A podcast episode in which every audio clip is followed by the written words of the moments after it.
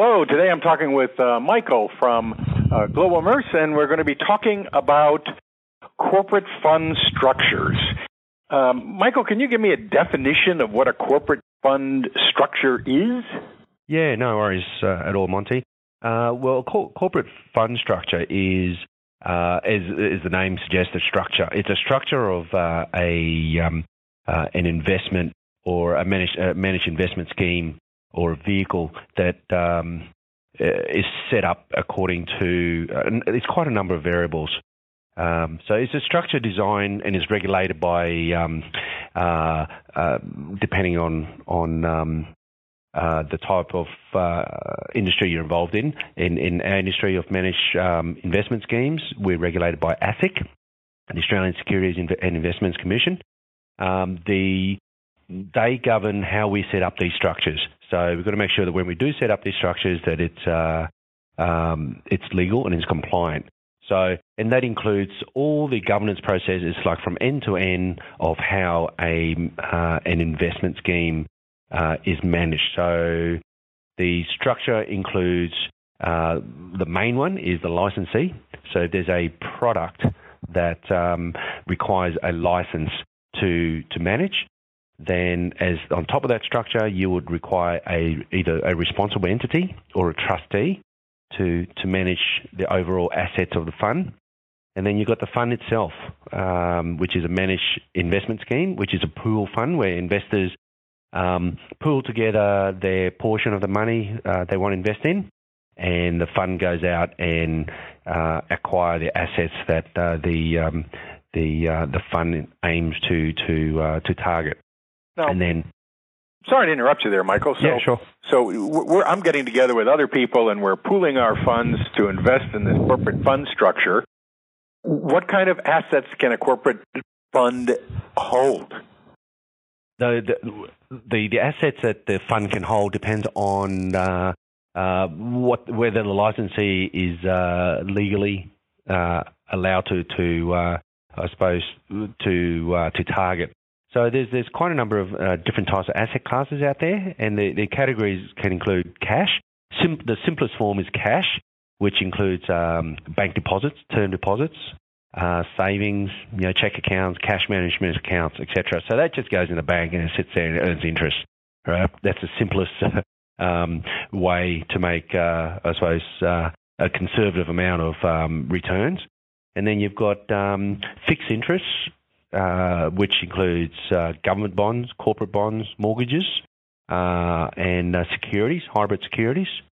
And then uh, there's also property. Property residential, so property investments can be developments or um, or long term. So we, we can have a fund where we can buy assets, we can buy commercial commercial assets, um, or even residential assets, and we, we we sit on that for a period of five, six, seven years, and investors can earn um, revenue from from rental gain from from these assets, and subsequently maybe a sale down the end uh, end of the track there. Um, they sell the property and any sort of capital gains. They can um, split these profits and or returns uh, amongst um, investors and there's equities. Equities is uh, your typical um, stock exchange, share markets, etc. So they're they're the sort of the main sort of categories of uh, of assets that can be managed. Now these all sit inside a corporate fund structure, and then you talked about um, you know the, the, funds and the scheme and all of that. It sounds like it's quite a complex um, and, and multiple layers that build up this thing. Is, is that is that true? That, that, that's that's very true. Um, as I mentioned earlier, that uh, the the regulators who look after uh, the legislation in terms of uh, uh in uh, managed investments uh, have put together. It, it's one of the the highest regulated industry in in the country, and and one of the reasons for that is it, it's aimed to protect consumers and investors. so they want to make sure that you know there's no um, operators out there who manage investment schemes and and uh, take investors' money and uh, uh, in one of, I suppose, uh, a, a, a, looser example is go to the casino and put on black, and hopefully they uh, it returns black. So the whole idea of the regulation is to make sure that that doesn't happen, and that's why the corporate structure is so complicated to make sure that um, uh, there's there's lots of governance and lots of compliance and lots of reporting back to um, to uh, you know to, to the regulators and to to our investors. Um, you know, there's people out there who who thinks go let's go and get a, a, an Australian financial services license and we'll run our own uh, managed investment schemes. Um, it's not as easy as that. If it was, the, every single person will have their own license and they'll set up their own scheme and they'll go and um, get investors' money and uh, and go loose with it. So, uh, and that's not the case, and that's why there's not many licenses there on issue out there to um, to do that because it's it's very regulated. So, um, so, so Michael, um, you, you, mentioned everything in there from, um, you know, cash on deposit to bonds to property, residential or commercial, to equities, and, and most of those things, as a as an investor myself, I kind of understand. But what I don't understand is corporate fund structures. So, uh, what are the considerations, or what are your top three tips that I need to be looking at in, in addition to the assets under management, but but the management, how what are the key points there for the corporate fund structure that I need to be aware of and be looking at? Yeah. So one of the components of the corporate structure is, uh, and I'll just quickly go through uh, just some of the key structural points yep. that uh, essential is, uh, as I mentioned, you need the the trustee, the the uh, the responsible entity or the trustee, which is uh, Globe Merces, is is is that. Uh, you need a custodian. Custodian um, is, uh, in, in, many cases, can be a bank that is um, vested with the authority to look after the assets. It's an independent, um, uh, you know, um, outsourced provider that looks after the assets of the fund. Uh, Global Merces does that in-house as well uh, with with wholesale funds. We we uh, are our own custodian, uh, and we separate these assets by trust accounts, bank trust accounts. We set it up so that it protects investors' um, um, either money or assets. And then you also got the fund administrator and unit registry. So they're the they're, they're the people who looks after investors' details, uh, register them, allocating uh, the number of units that the money um, um the uh, relative to the money they put in.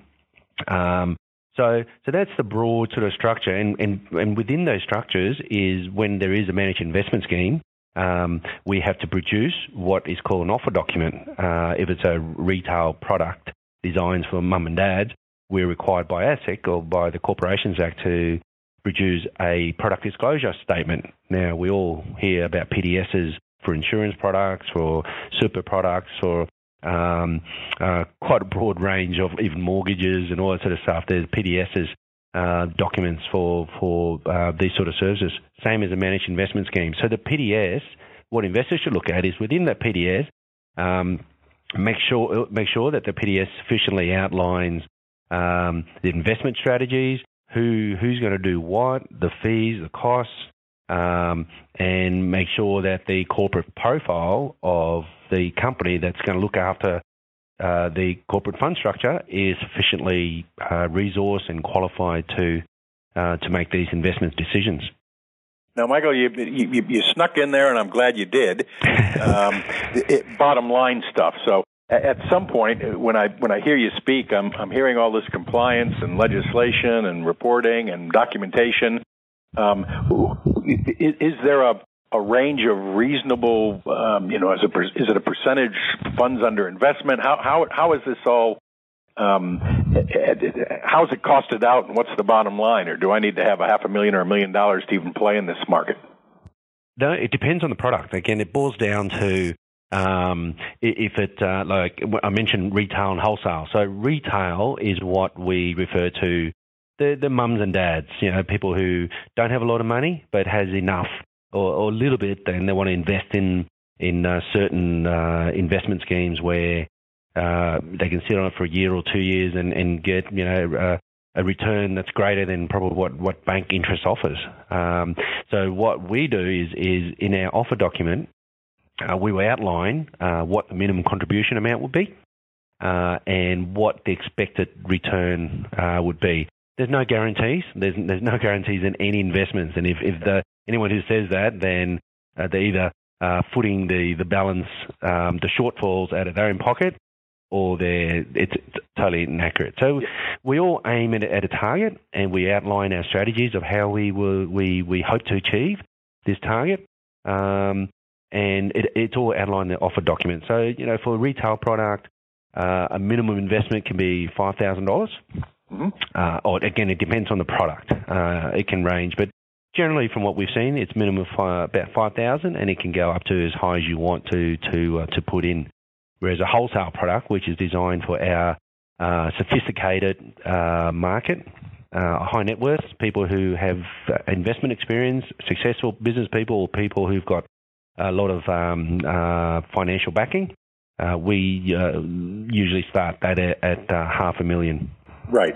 And, and what uh, kind of fees are we talking to for the administration of a corporate uh, uh, corporate fund? Yeah, well, f- fees again will vary on the product type and the, the sophistication of the um, the design of that corporate structure.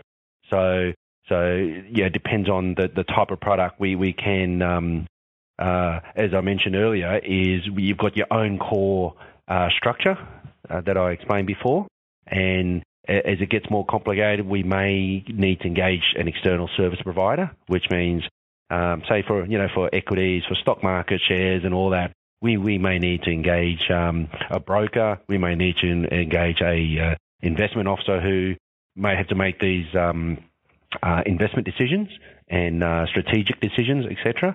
So we may incur costs to engage these additional outsourced providers, and these call, these costs um, there, there's two types of costs when you're talking about a managed investment scheme. You're talking about a direct investor cost.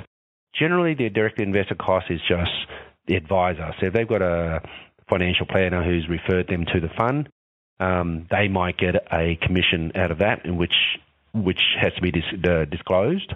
So they might get that, or there may be an entry or exit fee. Um, the rest of the fees and charge for running a scheme, we will take it out of the asset of the scheme. So it's not taken out of an individual investor. So what that means is, you know, there's a pool of five million dollars in the in the fund, um, and there's fees for managing um, managing the fund.